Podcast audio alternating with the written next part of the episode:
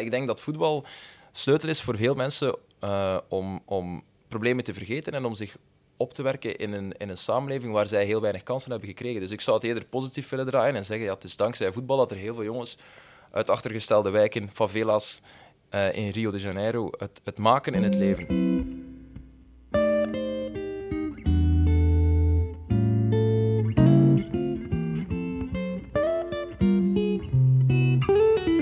Welkom bij de nieuwe aflevering van Mo Q&A, de podcastserie waarin we bijzondere Belgen aan het woord laten. Mensen die op een of andere manier de paaltjes verzetten, de grenzen verleggen en het land wat opener maken dan dat het is. Vandaag hebben we als speciale gast Asterin Zegimana. Aster is wereldberoemd in Vlaanderen intussen als het gezicht en de stem van een van de belangrijkste stemmen van de sportredactie van de VRT. En volgt dus ook het sportgebeuren deze zomer, maar ook alle voorgaande jaren. En deze zomer was eigenlijk bedoeld om een heel bijzondere sportzomer te worden. Ja. Daar gaan we het straks nog over hebben. Maar als er eerst, misschien als eerste vraag, als opener. Wat heeft jou bijzonder gefascineerd in sport? Hoe ben je bij die sportredactie terechtgekomen? Dag Guy, eerst en vooral natuurlijk. Ik ben al van kinds af aan gefascineerd door sport natuurlijk. Ik ben vooral een voetbalman. Voetbal is altijd al mijn sport geweest. Ik weet nog dat ik 5 jaar was en dat ik eigenlijk nog te klein was om te beginnen voetballen, maar dat mijn mama me toch al had ingeschreven bij de lokale ploeg in Zeele. En ja, ik heb die passie niet meer losgelaten. Voor mij is gaat het hoofdzakelijk om het spelletje natuurlijk. Ja. Dus ik ben begonnen als speler. Ik speel nu nog op een heel laag niveau. Maar het blijft leuk om te doen natuurlijk. Hè. Dus het effectieve spel, hoe het in elkaar zit, dat is de grootste aantrekkingskracht. Maar, en dat zeg ik ook altijd tegen mijn vriendin bijvoorbeeld, die niks met voetbal heeft, maar die wel graag naar het voetbal gaat en die zich afvraagt, ja, waarom is dat eigenlijk? Dat is heel simpel. Dat is omdat als je in een voetbalstadion zit en er zit 20.000 man rond u en die roepen allemaal tegelijk, ja, dat is iets hoe zeg je dat, bijna iets prehistorisch, een soort van, Neandertaler gevoel dat je hebt, al je haren gaan recht staan. Allee, dat is iets in jou wordt aangesproken dat je, als je gewoon in het verkeer zit of als je hier gewoon op een bureaustoel zit, dat voel je dat niet. Nee, maar in een voetbalstadion wel. Ja, maar dan heb je het over de grote evenementen die het tribale in de mens oproepen. Ja. Wij zijn samen onze stam tegen de andere stam.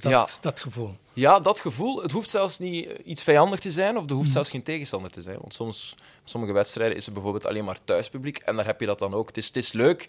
Een samenhorigheidsgevoel kan je ook hebben, denk ik, zonder dat het iets wij-zij is.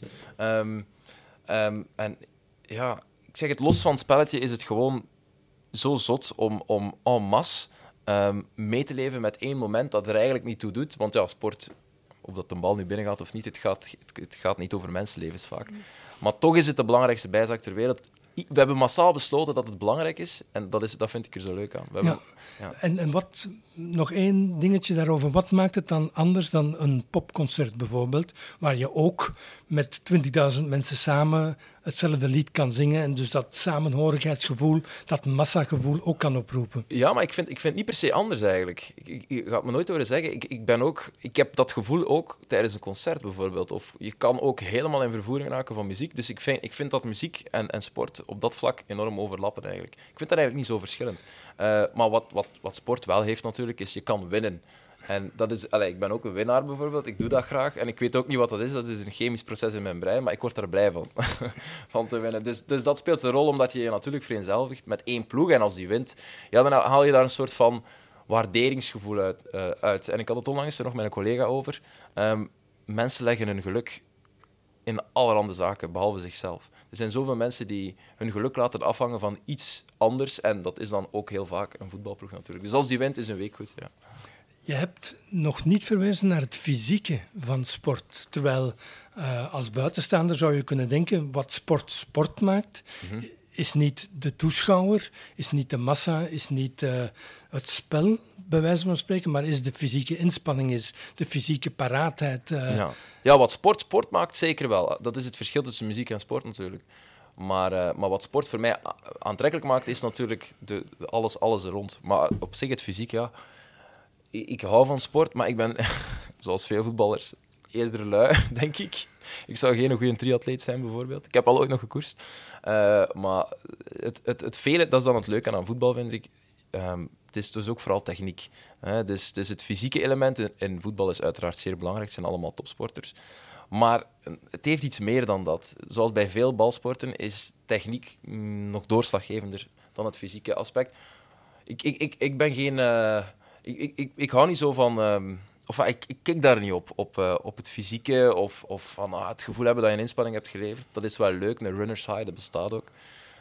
Maar dat is voor mij niet de aantrekkingskracht van sport eigenlijk. De sterke fysieke inspanningen, uiteraard superveel respect voor zwemmers en lopers en fietsers, wat die allemaal kunnen, dat is heel knap. Ik vind voetbal nog iets daarboven. Net omdat er techniek omdat er techniek mee te maken is. Ja. En hoe zie jij de stap tussen de minime van zeilen, waar jij begonnen bent, en aan de hele andere kant van dat spectrum ligt de Champions League? Het is allemaal sport, en toch is er een gigantisch verschil tussen die twee realiteiten, zou je kunnen zeggen. Ja. Om binnen dezelfde sport van voetbal te blijven. Ja. Ja, het verschil is natuurlijk talent en training. Hè. Dat is het enige. Het is natuurlijk mooier om te kijken naar mensen die het beter kunnen. Dat is de reden waarom er 10 man langs de lijn staat natuurlijk bij Zeele en 90.000 man in Camp Nou. Maar het is voor mij wel... ik kan ook echt enorm genieten van ons Belgisch voetbal bijvoorbeeld. Je hebt heel veel collega's die zeggen van ja, eens dat je de Premier League volgt of eens dat je de Champions League ziet, dan kan je toch niet meer naar Belgisch voetbal kijken, want ook daar is een groot verschil in natuurlijk. Maar ja, ik vind de schoonheid in het spelletje en in de beleving rond. En de beleving hier in België is bijvoorbeeld ook heel groot. Is het verschil ook niet een financieel verschil? Want je maakt het verschil tussen de Champions League en Belgisch voetbal. Mm-hmm. Belgische clubs spelen niet meer mee in dat allerhoogste Europese niveau, omdat ze daar de financiële middelen niet voor hebben. Natuurlijk niet. Nee, dat is ook een logisch gevolg van... Ja, van hoe beter een competitie is, hoe aantrekkelijker op televisie, hoe meer televisiegeld, hoe meer sponsors. En dat is een cascade die verder gaat. Dus dat vertrekt daar natuurlijk ook uit. Natuurlijk, ik wist niet dat je daar bedoelde, op het financiële verschil. Nee, ik bedoelde dat niet, maar je zou het ook op dat niveau kunnen zoeken. Absoluut. Ja, absoluut. En dat is een onomkeerbaar proces, denk ik. We proberen dat dicht te fietsen, maar die kloof gaat nooit meer dichtgefietst worden financieel, omdat de aantrekkingskracht... Van bepaalde competities nu al zoveel groter is dat die zo'n grote voorsprong hebben. Maar ik ben niet zo negatief of pessimistisch gezind ten opzichte van het financiële aspect in voetbal. Het enige wat ik jammer zou vinden is als de topploegen, de absolute topploegen, zich afscheiden. Er is nu sprake van een Super League in Europa. Dat zou dan een soort van elitecompetitie zijn over de landen heen, waarbij de beste ploegen constant tegen elkaar spelen. Dat zou wel volgens mij heel veel schoonheid uit het spelletje wegpakken. Maar voor de rest ga je mij hier geen klaagzang horen houden tegen de grote financiële middelen die in het voetbal zijn. Want het is ook... het is de grootste sport ter wereld. De meest getalenteerde voetballers zitten bijeen. Het is bijzonder interessant om naar te kijken. Dus je spreekt een miljarden publiek aan wereldwijd. Ik bedoel, wereldbeker wordt er 1 op 7 van de mensen bekeken ter wereld. Dus dat is dus een van de allergrootste dingen ooit. Dus uiteraard komt daar automatisch veel geld in. En dan vind ik het wel maar normaal dat geld niet gaat naar de makelaars of naar de voorzitters, maar dat dat ook heel veel of heel vaak naar de spelers gaat. Dus... Het stoort jou niet om te zien welke bedragen er geïncasseerd worden door die topvoetballers? Maar de herverdeling ervan, daar kan je het absoluut over hebben. Dan kan je zeggen, van wordt dat geld wel juist aangewend? Zitten daar ook niet veel handen tussen die daar eigenlijk niet zouden tussen moeten zitten? Maar ja, je kan toch moeilijk, dat vind ik dan ook heel raar, klagen dat er te veel geld in het voetbal omgaat. Wat is dan de oplossing? Minder geld, dus minder populair. Dus, ik snap die redenering niet. We willen allemaal een zo goed mogelijke sport. Dus moeten we blij zijn, denk ik, dat daar zoveel geld in omgaat. Want dat maakt de sport alleen maar groter en beter. Meer mensen kunnen naar voetbal kijken. Dankzij voetbaluitzendingen kunnen kleine kindjes in Afrika naar een match kijken op televisie. Dankzij de grootte van voetbal kunnen wij nu altijd en overal matchen volgen, wat ik uiteindelijk heel leuk vind. Dus dat is logischerwijze dat er veel geld in omgaat. Maar herverdeling daarvan, fraudezaken die er worden gepleegd, dat is natuurlijk de lelijke kant van het voetbal. Maar moest er zoveel geld in het voetbal blijven omgaan en het zou beter herverdeeld worden, dan zou iedereen daar wel positief over zijn. Ja. Dat is mijn gedachte daarover. Een van de zaken die in dat verband soms ook wel op tafel komen is... Je verwijst naar jonge voetballers uit Afrika die het wereldvoetbal kunnen volgen, die daardoor dikwijls ook geïnspireerd worden. Ja. Die worden daardoor soms ook heel kwetsbaar voor malafide clubs of makelaars die hen naar Europa halen en hen soms ook wel aan hun lot overlaten. Gebeurt daar, vind jij, voldoende rond? Ja, ik denk... ik moet zeggen...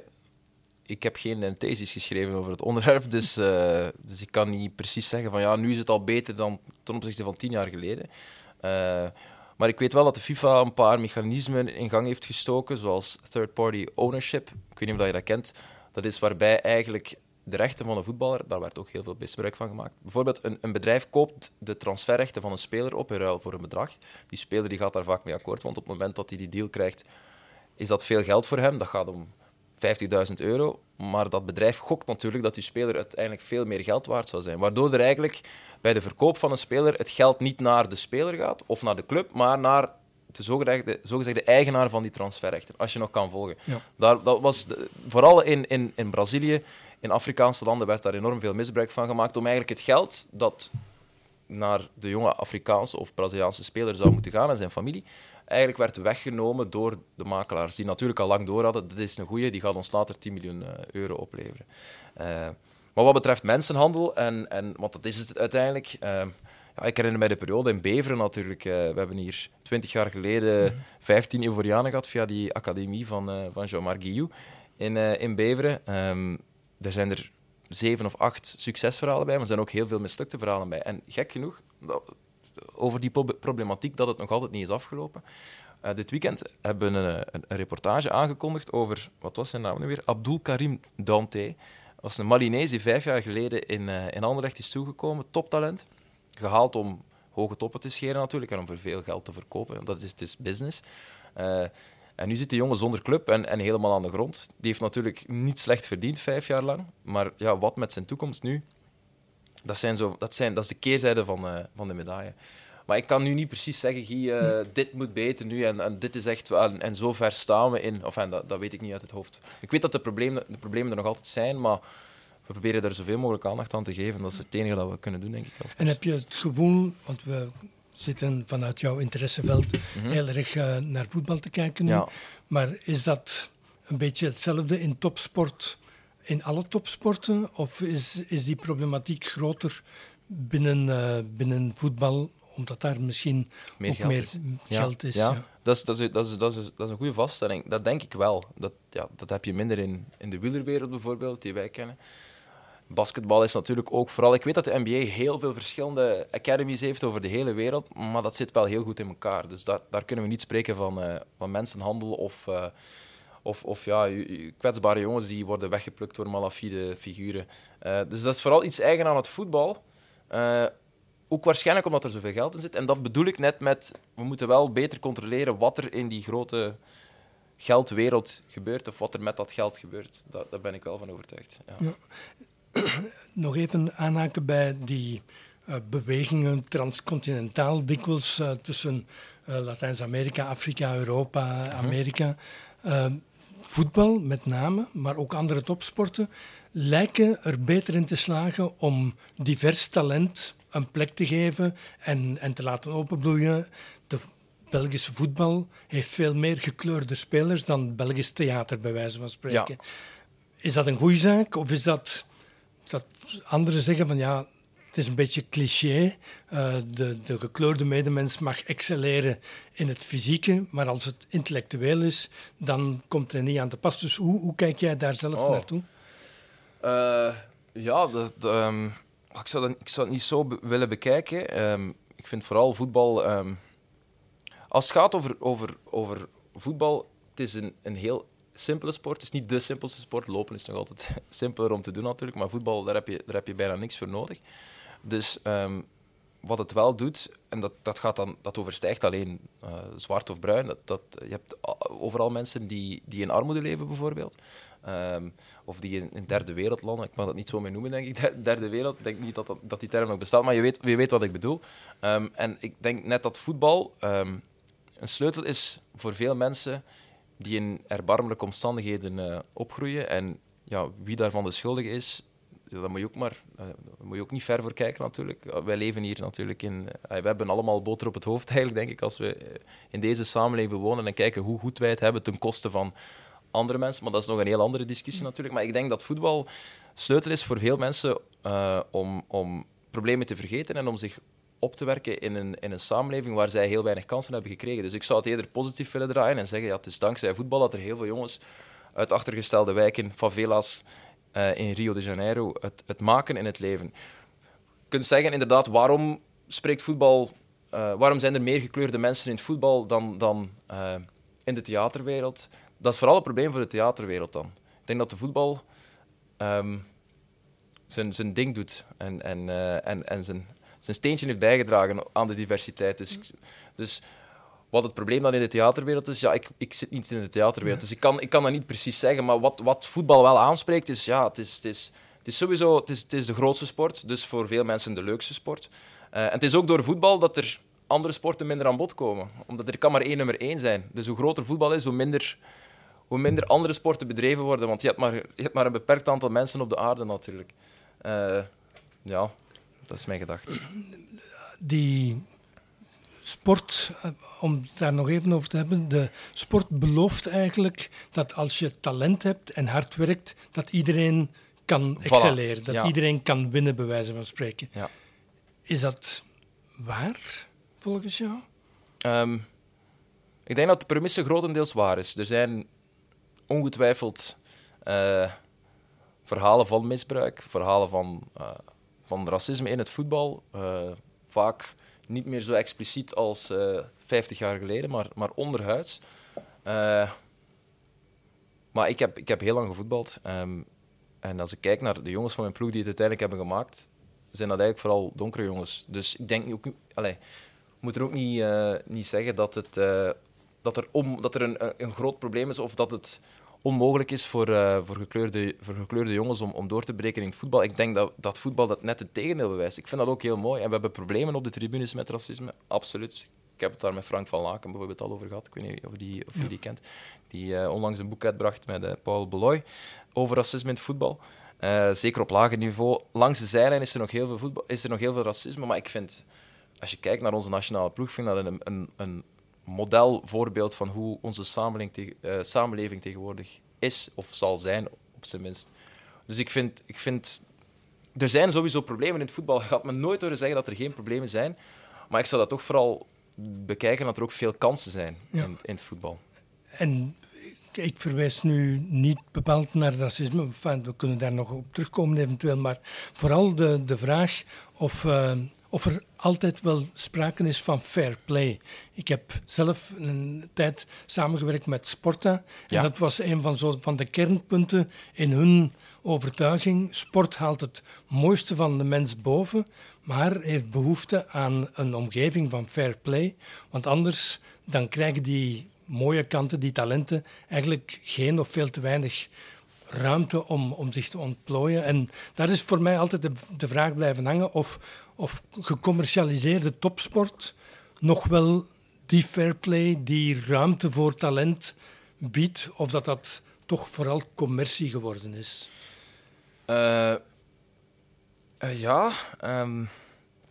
Ik denk niet dat het dat vroeger beter was, hoor. Voor het commerciële, dat denk ik niet. Allee, als we het hebben over... Wat bedoel jij precies met fair play? Bedoel je dan op het veld of naast het veld? Want dat is... Beide. Gelijke kansen geven aan iedereen, maar ook op het veld of binnen de sport zelf.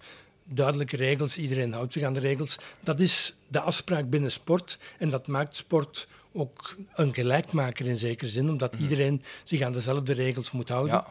Buiten het veld of buiten de beoefening zijn daar wat meer vragen, vind ik. Zeker in een erg gecommercialiseerde context is dat niet altijd even overtuigend voor mij. Nee.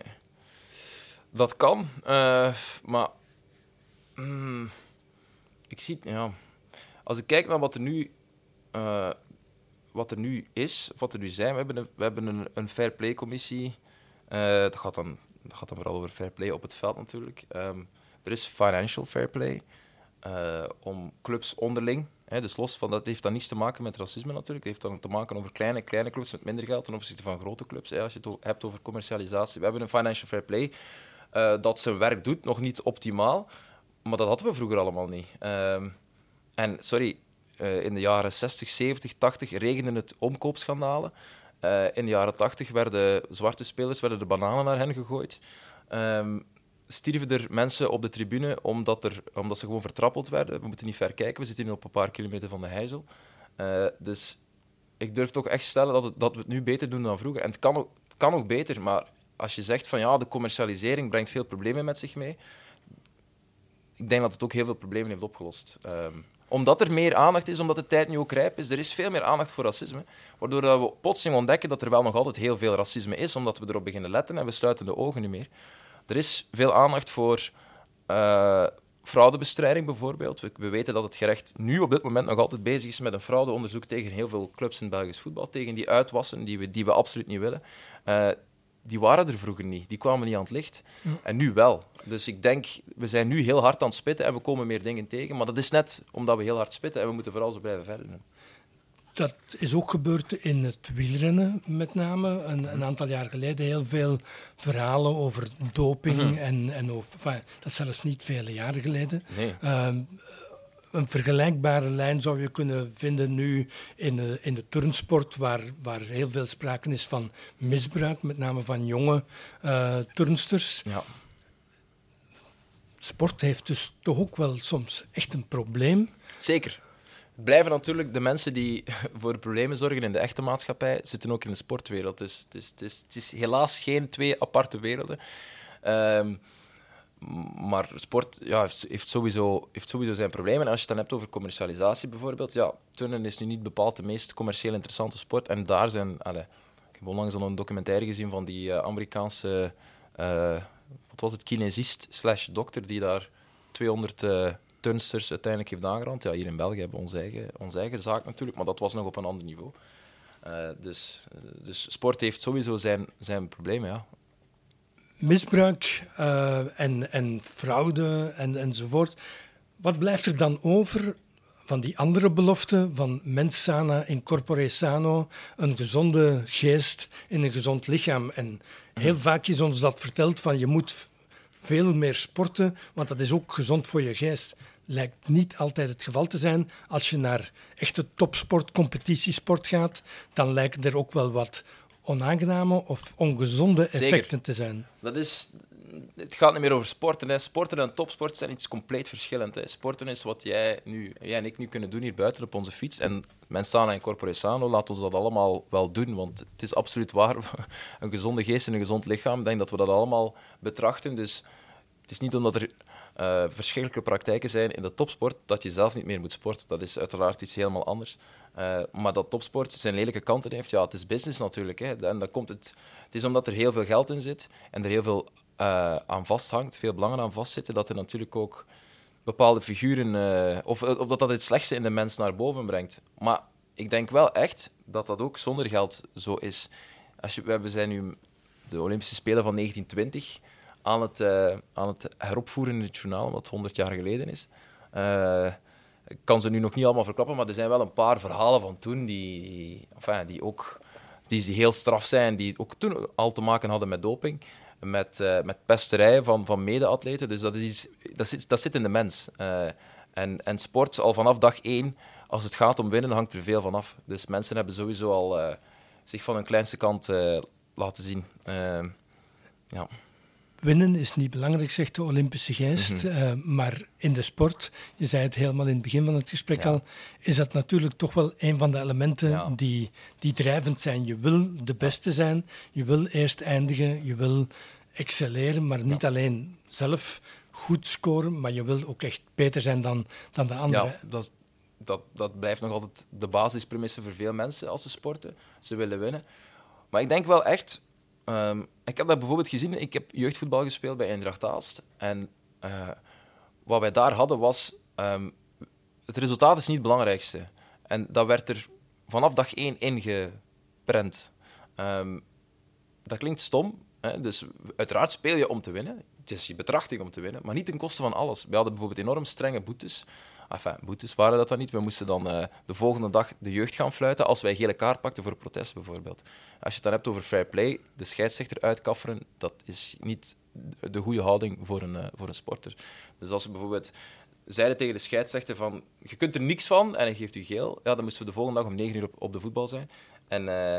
En in ruil voor de €50 die zij aan de bond moesten betalen, bespaarden ze die dan door geen scheidsrechter te moeten betalen voor die jeugdwedstrijd, maar dat werden wij gebruikt. Dus zo losten we onze boete af, als het ware.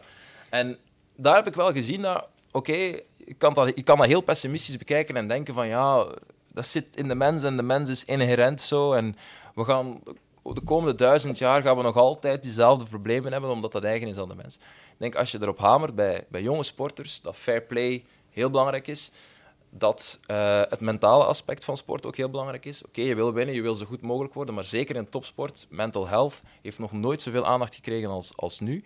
Overal op de club, op elke topclub, zijn er mental coaches die ervoor zorgen dat de topsporters die onder heel veel druk staan, toch het beste van zichzelf kunnen geven en er mentaal niet onderdoor gaan.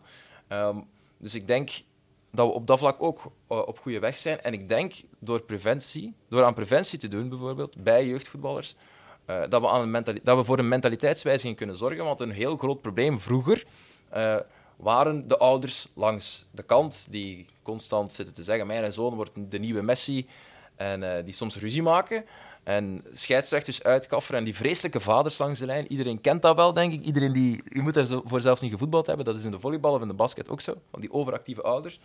Bij Aalst bestonden daar ook regels rond.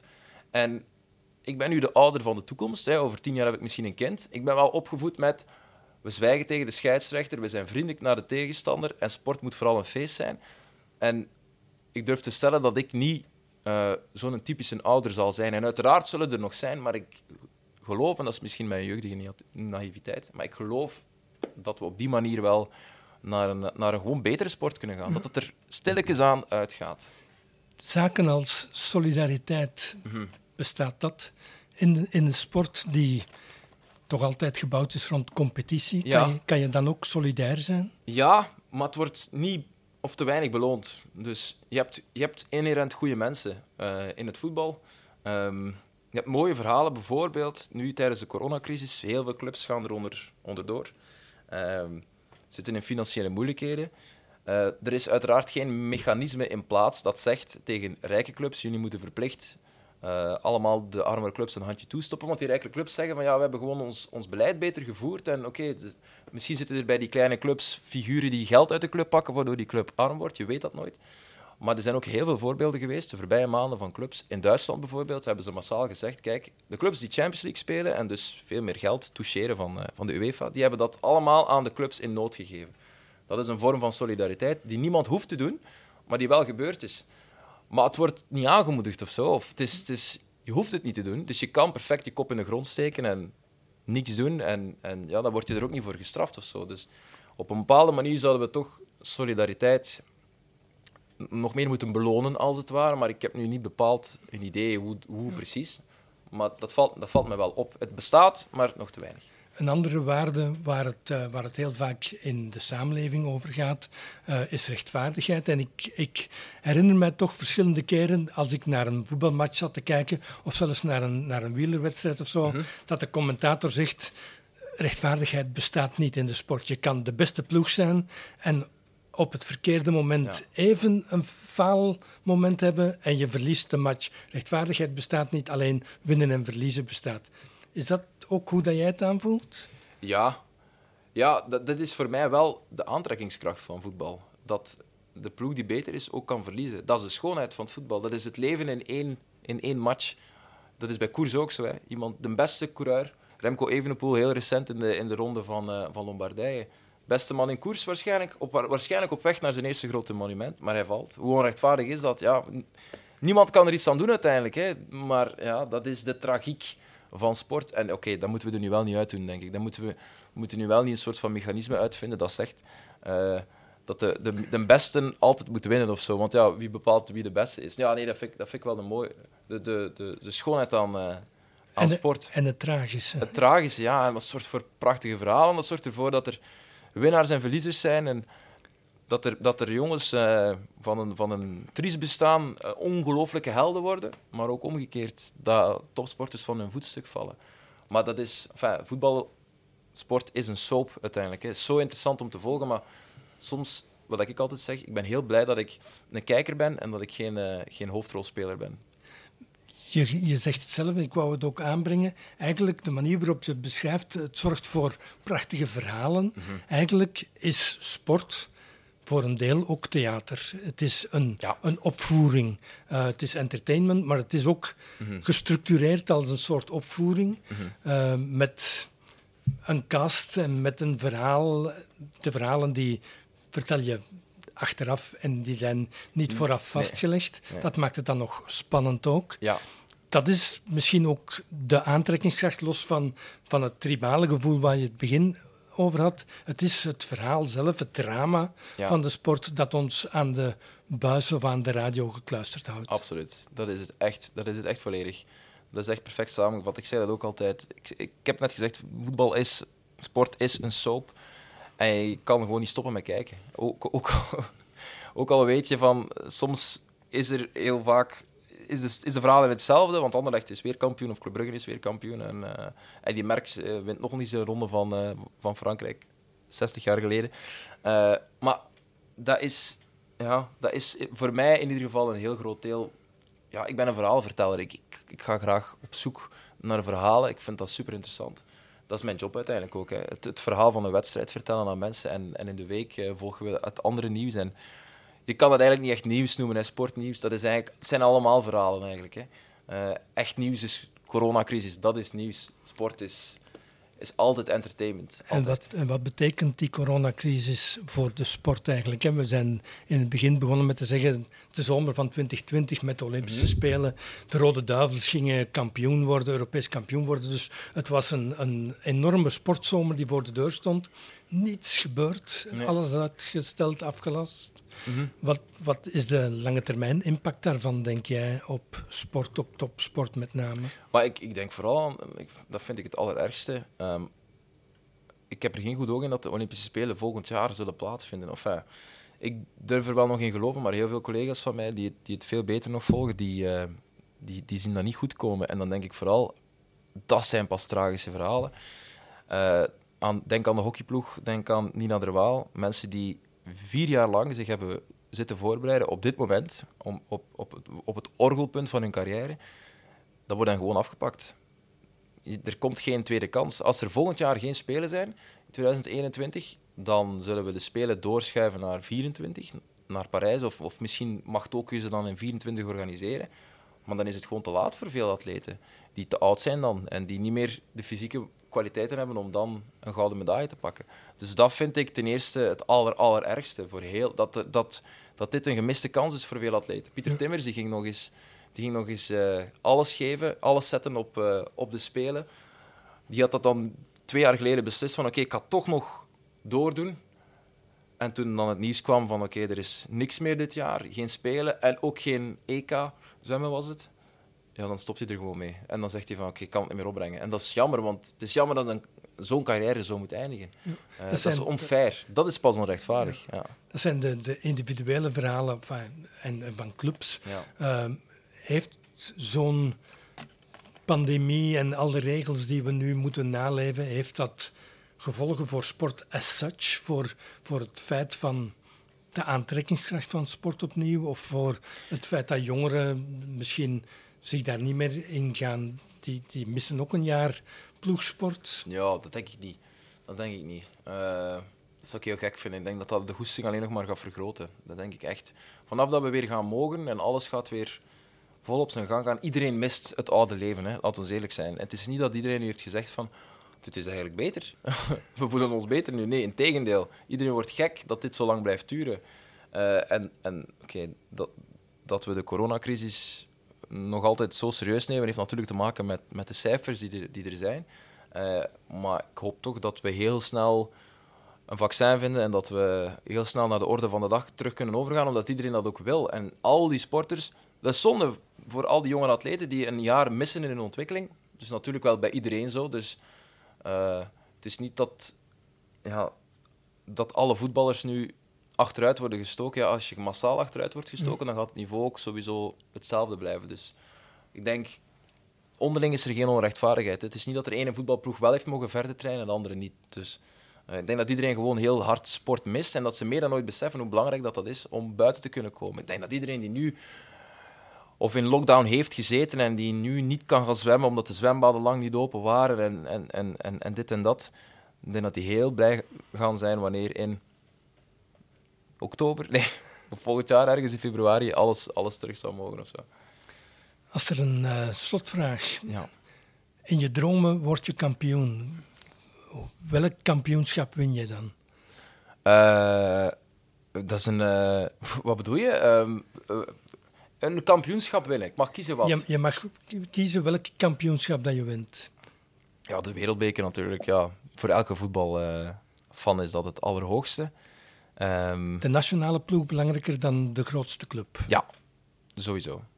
Dat heeft niks met nationalisme te maken. Dat heeft te maken met hoe kan ik alle mensen die ik graag zie verzamelen onder één term. En ja, ik ben het omgekeerde van nationalisme. Ik vind dat, ik snap niet dat iemand daar trots uit kan halen uit waar dat je geboren bent of waar dat je opgegroeid bent. Maar bij een nationale ploeg heb ik wel het gevoel, kijk...